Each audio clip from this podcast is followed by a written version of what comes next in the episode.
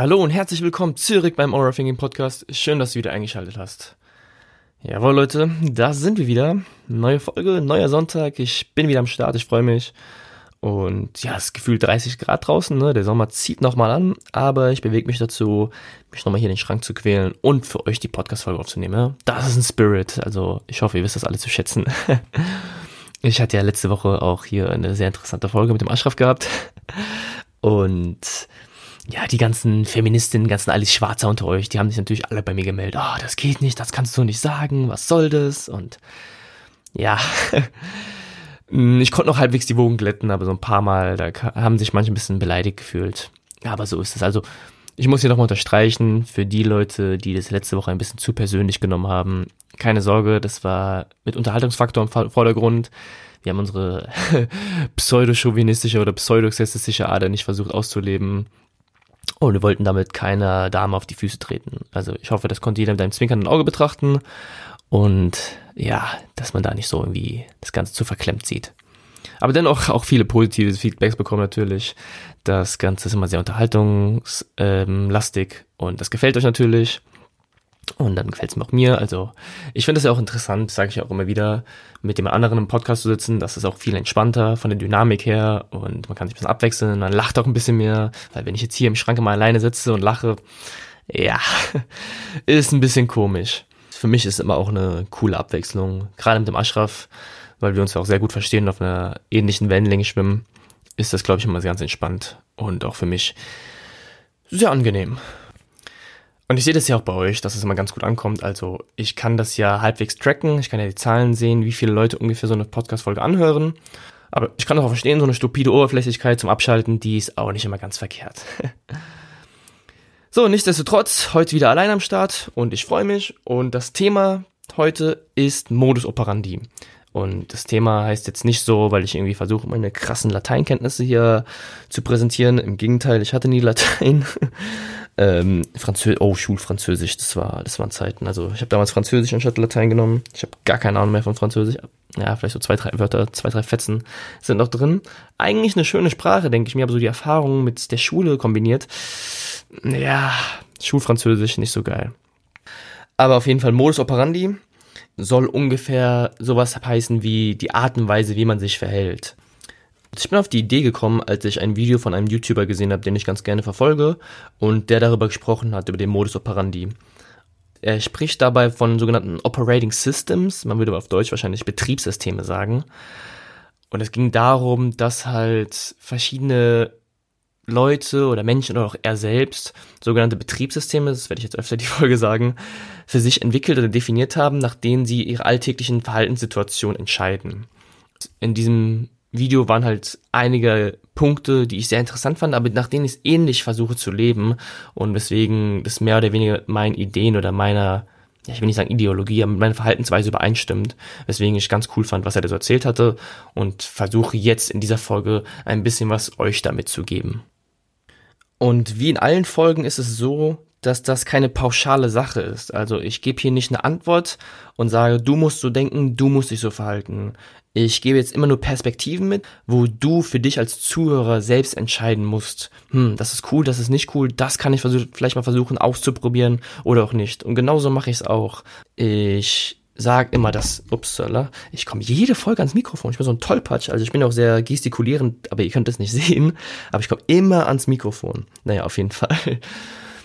Dass ich für mich selbst auch gewisse Sachen definiert habe und immer versuche, Sachen auszuprobieren. Und zwischen Manche Sachen, die ich cool finde, die bleiben dann, es kristallisiert sich dann mehr oder weniger heraus.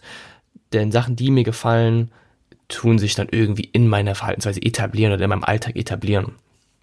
Und in dieser Folge möchte ich ein paar Betriebssysteme vorstellen. Das ein oder andere Betriebssystem kennt ihr auch schon. Ich guck mal, wie ich von der Zeit hinkomme. Ich werde dann eins, zwei, vielleicht drei vorstellen, die ich interessant finde. Und was ihr dann daraus macht, wie ihr das Ganze adaptiert, ist euch überlassen. Aber nochmal kurz, bevor wir anfangen. Man muss sich mal die Frage stellen, was unterscheidet denn das Verhalten anderer Leute, ich sag mal jetzt im klassischen Sinne erfolgreicher Leute, von denen, die nicht so erfolgreich sind. Die müssen ja irgendetwas anderes machen, sonst wären sie nicht da, wo sie heute sind. Ich weiß, Erfolg ist ein Riesenbegriff, ich versuche es mehr oder weniger in Anführungszeichen zu lassen, aber ich meine, für viele sind ja schon Zielerreichung und Errungenschaft etwas sehr Erstrebenswertes.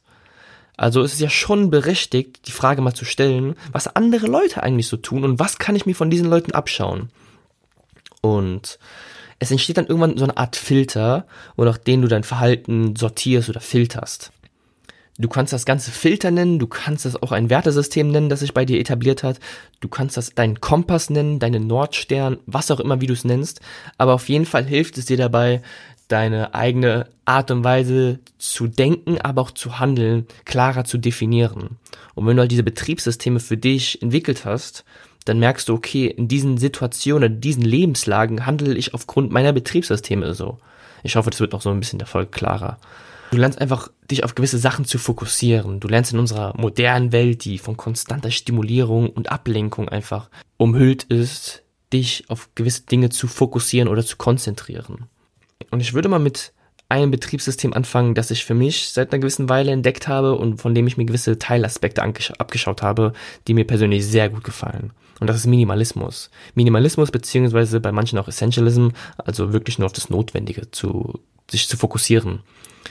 Und bei Minimalismus, ich habe eine ganze Folge dafür gemacht, ich weiß nicht, irgendwann vor zehn Folgen oder sowas, die kann man sich mal gerne reinschauen, wenn man da ein bisschen weiter reingehen möchte. Ich möchte es nicht nochmal komplett aufbrechen, aber nochmal ein paar Knackpunkte da sagen, die am Minimalismus wirklich entscheidend sind und die für die ich für mich persönlich gefunden habe. Also ich würde mich nicht als Minimalist bezeichnen, aber ich finde Teilaspekte vom Minimalismus sehr interessant.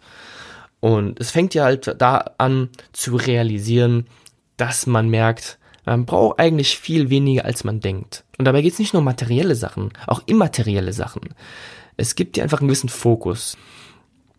Und um jetzt mal auf die materiellen Sachen zum Beispiel zu gehen, also ich bin ja schon so ein ja, Klamottenfreak gewesen und ich war immer so recht ja, modeaffin, wollte mal neue Sachen haben, neue Klamotten, Klamotten, die andere nicht haben, ich wollte immer der Erste sein und so weiter und so fort. Also war schon teilweise heftig ich bin jetzt nie in so einen krassen Shopping-Wahn oder Shopping-Rausch irgendwie so verfallen, dass ich mehrere hundert Euro jeden Monat ausgeben wollte. Aber ich war immer schon so nach dem Motto, ja, eine neue Jacke, neue Schuhe, oh, bei Sneaker, oh, Sneaker sind immer ganz schlimm gewesen bei mir. Ist immer noch schlimm, aber ich hatte 50, 60 Sneaker oder sowas.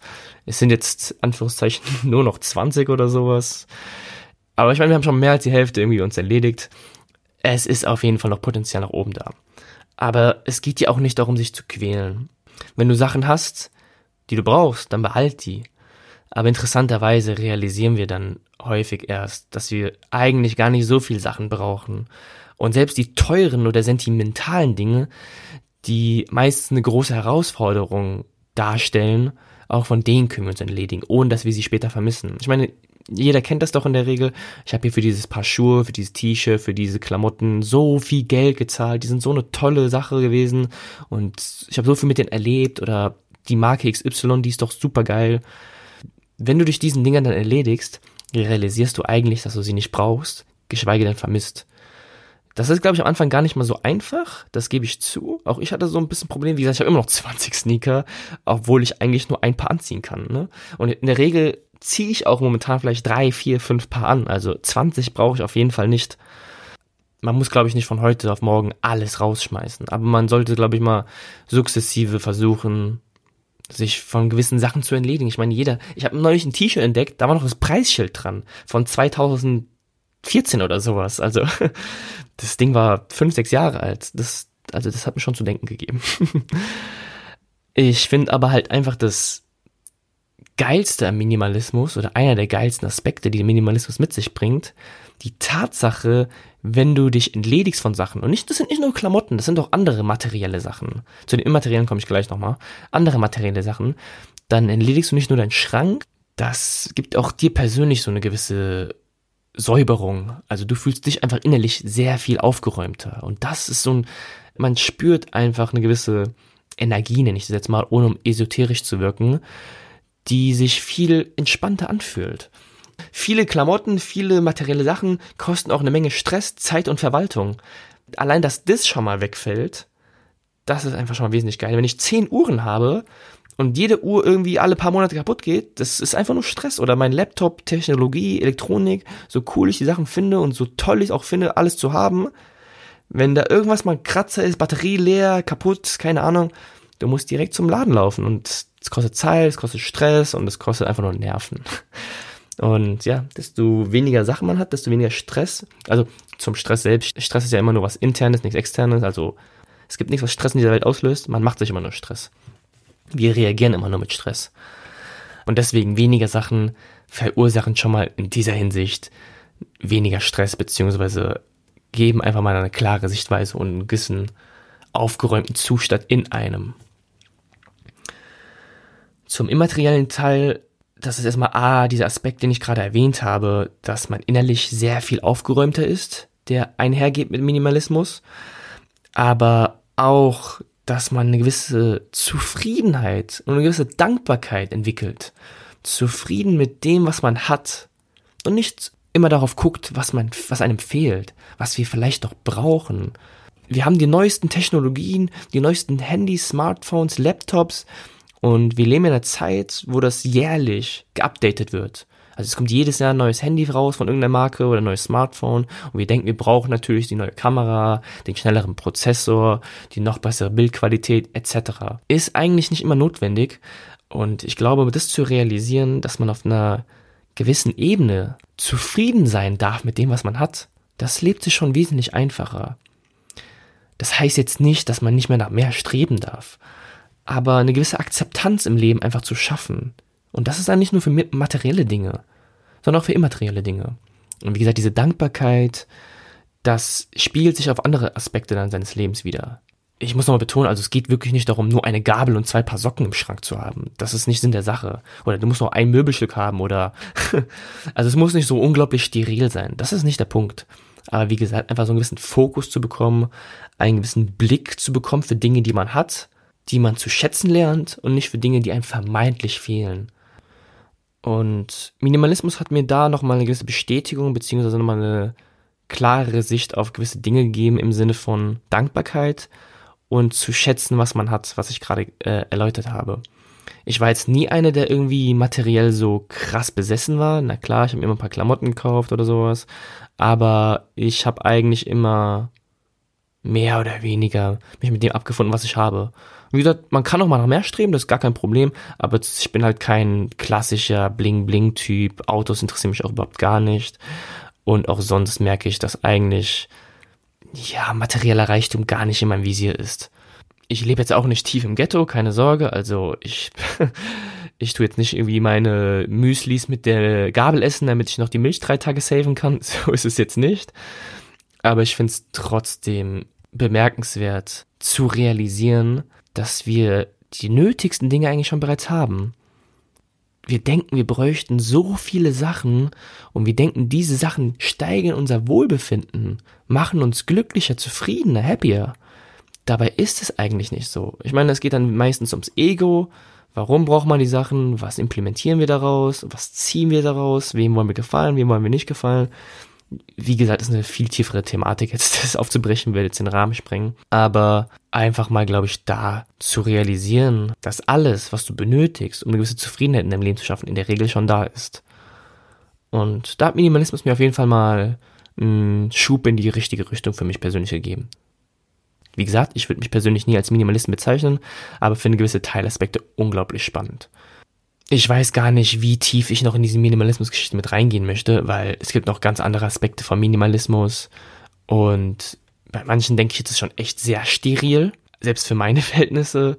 Aber es gibt da, glaube ich, kein richtig und kein falsch. Es ist einfach, glaube ich, wie mit vielen Dingen im Leben, man muss da eine gewisse Balance finden. Und diese Balance muss jeder für sich selbst definieren. Ich glaube, ich habe da für mich persönlich schon eine ganz gute Balance gefunden, inwieweit ich Minimalismus in mein Leben implementiert habe und damit sehr zufrieden bin. Aber vielleicht ändert sich das auch irgendwann in den nächsten Wochen, Monaten, Jahren. Also das ist ja auch nicht in Stein gemeißelt, dass mein Verhalten jetzt so auf Ewigkeit beruhen muss. Wie gesagt, Modus operandi, die Art und Weise, wie man sich verhält, das ist einfach aus verschiedenen Betriebssystemen gewisse Teilaspekte gezogen. Die habe ich auf mein persönliches Verhalten dann angewendet, aber noch andere Bausteine, die ich dann irgendwie versuche rauszuziehen und versuche noch meine Art und Weise, wie ich mich verhalte im Alltag oder denke im Alltag, ähm, darauf zu stützen. Alright, ist gut. Ja, so zum Minimalismus. Ich will es auch gar nicht so tief jetzt in dieser Folge erläutern. Ich habe, wie gesagt, eine ganze Folge darüber gemacht. Wenn dich das Thema also derart interessieren sollte, hört ihr mal gerne die Folge rein. Alternativ, ich bin ja kein Minimalist oder bezeichne mich nicht als Minimalist. Kannst mir auch gerne schreiben. Ich würde dir vielleicht Videos, Bücher oder Podcasts dann an die Hand geben, die das Thema Minimalismus nochmal viel besser aufbrechen, als ich es tue, die dann wirklich Minimalisten sind und aus deren Sicht das nochmal vielleicht ja einleuchtender klingt, als ich es jetzt gerade so hier mal kurz aufgebrochen habe. So, was sagt die Zeit? Ja, okay. Wir machen noch auf jeden Fall ein Betriebssystem. Und es geht dabei um die Philosophie der Stoa.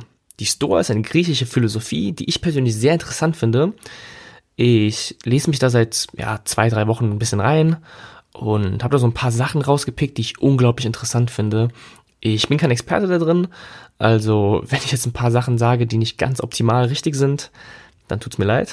Aber ich versuche das mal so aufzubrechen, wie ich das verstanden habe und inwieweit ich das auf mich versuche zu implementieren, beziehungsweise meine Art und Weise im alltäglichen Handeln und Denken.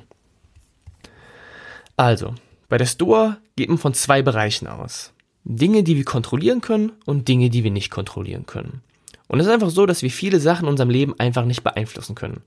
Der Regen, die schlecht gelaunte Kassiererin, der schreiende Nachbar von nebenan oder die ständig zu spät kommende Bahn. Einfach gewisse Sachen, die wir in unserem Lebensbereich nicht explizit beeinflussen können. Und dann gibt es noch Dinge, die wir kontrollieren können. Und dabei geht es bei der Store ganz besonders um eine Sache, um die Einstellung, beziehungsweise um deine persönliche Reaktion auf gewisse Sachen. Wir können nicht beeinflussen, dass es regnet. Wir können nicht unbedingt beeinflussen, dass die Kassiererin jetzt super schlecht gelaunt ist am Montagmorgen. Aber wie wir auf die Situation reagieren, das können wir immer beeinflussen. Wir können immer auf den Regen dementsprechend reagieren. Wir können immer auf den schreienden Nachbar von nebenan reagieren. Mit positiven, mit negativen Emotionen, whatever. Aber wir können reagieren. Und darum soll es in der Stoa gehen. Die Stoa bezieht sich auf Dinge oder legt den Fokus auf Dinge, die du beeinflussen kannst, die in deinem Kontrollraum sind. Man muss jetzt nochmal betonen an dieser Stelle, das ist natürlich kein medizinischer Lebensratgeber, das ist immer noch eine griechische Philosophie, aber ich finde es dennoch sehr interessant. Denn die Stoa, oder das Faszinierende an der Stoa ist, dass du auf eine simple Art und Weise dein komplettes Denken und Verhalten anders framen kannst. Du hast einen gewissen Paradigmenwechsel geschaffen, dass du Dinge anders betrachtest und folglich auch anders darauf reagierst. Wie ich gerade gesagt habe, man hat keinen Stress, man reagiert mit Stress. Das ist nichts externes. Es gibt keine Situation, die Stress auslöst. Wenn es regnet, dann heißt es nicht, dass zehn Leute stressig unterwegs sind, sondern du reagierst darauf mit Stress. Klar gibt es Dinge, die in der Regel keiner geil findet. Also keiner ist gerne krank oder keiner bricht sich gerne das Bein. Das ist normal, da ist man auch mal vielleicht scheiße drauf. Und es geht auch nicht darum, in der Store immer happy trila tralala zu sein aber einfach ein eigenes Bewusstsein für seine eigene Reaktion auf gewisse Dinge zu haben.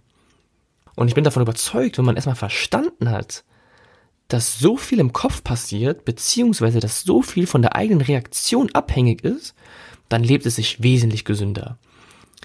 Und die Store spricht dabei von einer gewissen Gleichgültigkeit, also einer gewissen Gleichgültigkeit beziehungsweise von einer gewissen Apathie. Und diese Apathie soll dabei nicht heißen, dass einem alles egal ist, dass man ein fatalistisches Leben führt und dass man sagt, ey, leck mich oder YOLO oder Carpe Diem sich auf die Stirn schreibt. Darum geht's nicht. Aber dass man, glaube ich, schon seine Erwartungen zu einem gewissen Grad senkt. Eventuell hast du schon mal von der Formel gehört, dein Ist-Zustand minus deine Erwartung ist gleich dein Glück. Ich sag's nochmal, Glück ist also gleich Ist-Zustand minus Erwartungen. Das bedeutet also, wenn deine Erwartung gegen Null sinkst, ist Ist-Zustand gleich deinem Glück, deiner Zufriedenheit.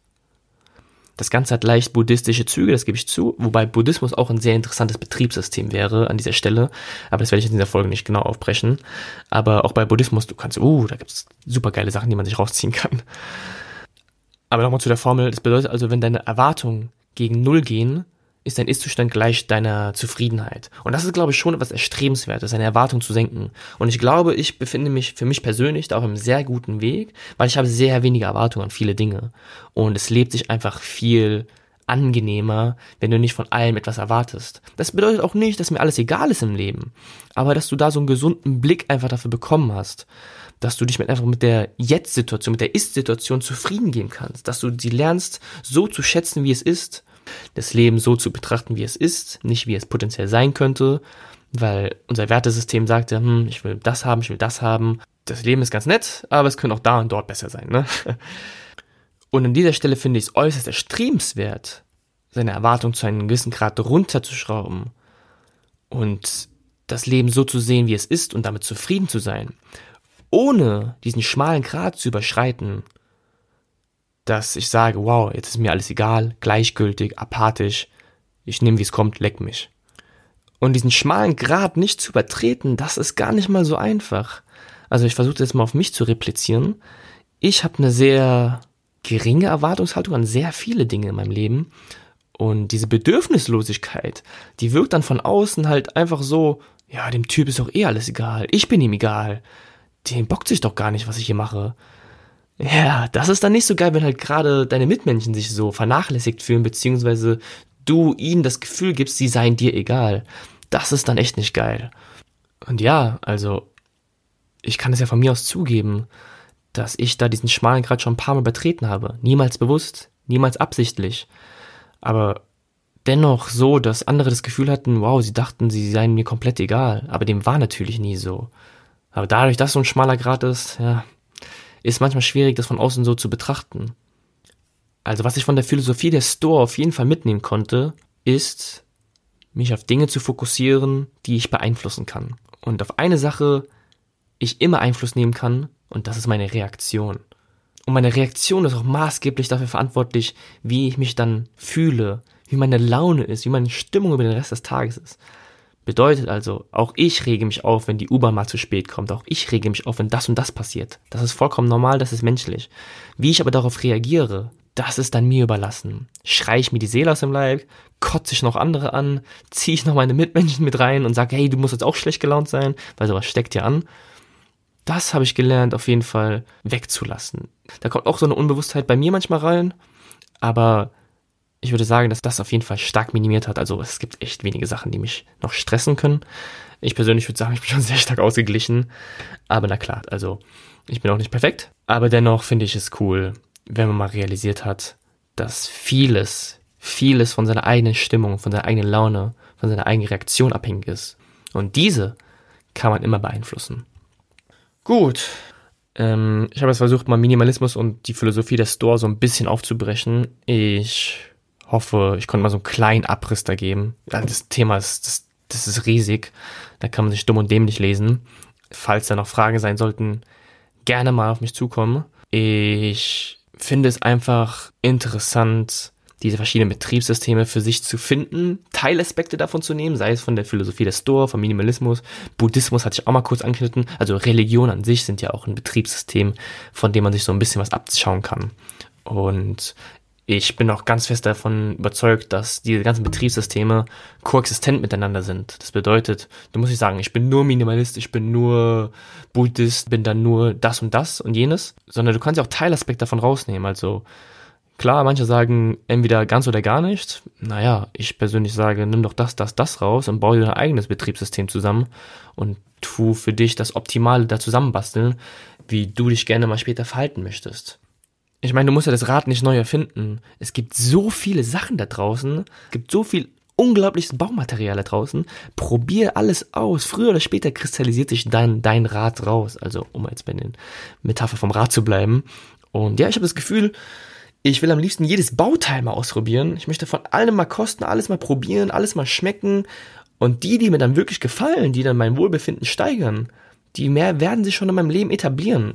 Und wenn dem dann nicht so ist, dann ist das halt so. Also vielleicht sage ich jetzt Minimalismus cool, ich finde es ganz nice, wie das so läuft. Vielleicht sage ich in zwei, drei Jahren, wow, ich bin im Kaufrausch, gib mir jedes Paar Schuhe der Welt, was es gibt. also keins von diesen Verhaltensmustern muss ein Stein gemeißelt werden. Und genauso auch umgekehrt, das Ganze kann sich stets wandeln. Und ich finde es einfach super interessant. Es gibt so viele Sachen auf der Welt, die ich am liebsten ausprobieren möchte. Ja, ich versuche das einfach mehr oder weniger mal und gucke, wie sich das Ganze in meinem Alltag da integrieren kann. An dieser Stelle mal eine coole Art und Weise, wie ich das Ganze ausprobiere. Ich mache mir meinen sogenannten Habit Tracker, also ich mache das auf Stift und Papier, das kannst du auch als App oder als digitale Notiz machen oder was weiß ich, und schreibe mir dann auf, in 30 Tagen, so einer Challenge, wenn man will, was ich in diesen 30 Tagen einfach alles mache. Zum Beispiel habe ich jetzt für diesen Monat, ich habe es jetzt gerade nicht vor mir, aber weniger Fleisch, weniger Süßigkeiten und ich tracke dann einfach, an welchen Tagen ich Fleisch und Süßigkeiten gegessen habe. Oder was habe ich noch? Ja, kalte Dusche morgens halt. Das hat genau, kalte Dusche zum Beispiel, ein klassisches Beispiel. Das hat sich inzwischen einfach bei mir etabliert. Das habe ich vor drei Monaten oder so mal angefangen und habe geguckt, wie oft ich in diesem Monat kalt morgens dusche. Und es hat sich dann irgendwie automatisch, da war dann jeden Tag ein Haken drin, jetzt brauche ich es gar nicht mehr zu tracken, weil es automatisch bei mir implementiert ist. Und auch andere Sachen, die habe ich dann irgendwann rausgeschmissen. Die waren, okay, das habe ich einmal probiert, das fand ich ganz cool, das war ganz nett, aber ich wollte es nicht mehr durchziehen. Und so kannst du mit ganz vielen Sachen machen. Ich will an dieser Stelle raten, nicht zu viel auf einmal zu machen, sondern Step by Step. Also mach jeden Monat ein, zwei Sachen, ein, zwei Challenges, wo du sagst, okay, ich probiere das mal aus, ich versuche es mal so in mein Leben zu integrieren, 30 Tage, wie häufig ich das Ganze mache. Du musst das auch nicht jeden Tag machen, aber du hast am Ende des Monats einfach eine gewisse Wasserstandsmeldung. Okay, jetzt merke ich, ich habe diesen Monat irgendwie an drei Tagen Fleisch gegessen und an 27 Tagen kein Fleisch gegessen. Dann merkst du, hm, war gar nicht so schwer, wie ich am Anfang gedacht habe, zum Beispiel. Ne? Also das wäre eine Alternative, wie man das machen könnte. Aber du kannst es auch ohne Habit Tracker machen, kannst einfach sagen, ey, ich einfach mal drauf los und dann mal gucken, wie es läuft. Ja. Das war jetzt alles nur so ein ganz kleiner oberflächlicher Abriss. Ich glaube, es ist ein Thema, man kann da den ganzen Tag drüber reden. Aber es ist, glaube ich, erstrebenswert, sich seinen eigenen Modus operandi zu finden. Einfach zu realisieren und sich auch vor allem bewusst zu machen, wie man sein Handeln, wie man sein Denken eigentlich gerne strukturieren möchte. Ich habe da, wie gesagt, für mich so einen gewissen Leitfaden inzwischen gefunden.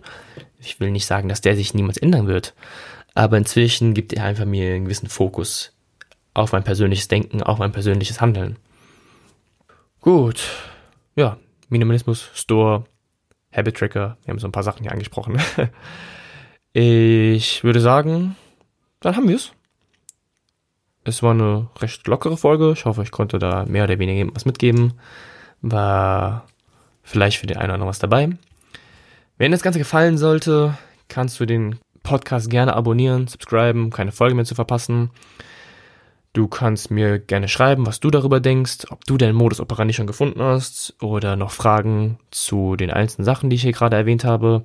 Ich kann dir auch gerne, wie gesagt, noch ein paar Quellen dazu geben, falls da noch Fragen offen geblieben sind. Und würde sagen, ja, die nötigen Kontaktinformationen sind. Oh Mann, ich kriege immer eine Mail rein, wenn ich aufnehme. oh man, yes. naja, auf jeden Fall, genau. Kontaktinformationen wie immer in den Show Notes. Falls du also irgendwas schreiben solltest, per Mail am besten overthinking.de at gmail.com. Instagram ist so mein gängigstes Medium momentan. At overthinkingblog heißt der Kanal. Und auch sonst Website, Facebook, das existiert auch mehr oder weniger. Gut, da war's das von meiner Seite. Ich hoffe, die Folge hat dir gefallen. Ich hoffe, du schaltest auch das nächste Mal wieder ein und wünsche dir an der Stelle einen wundervollen, spannenden Tag viel Spaß beim Gedanken sortieren.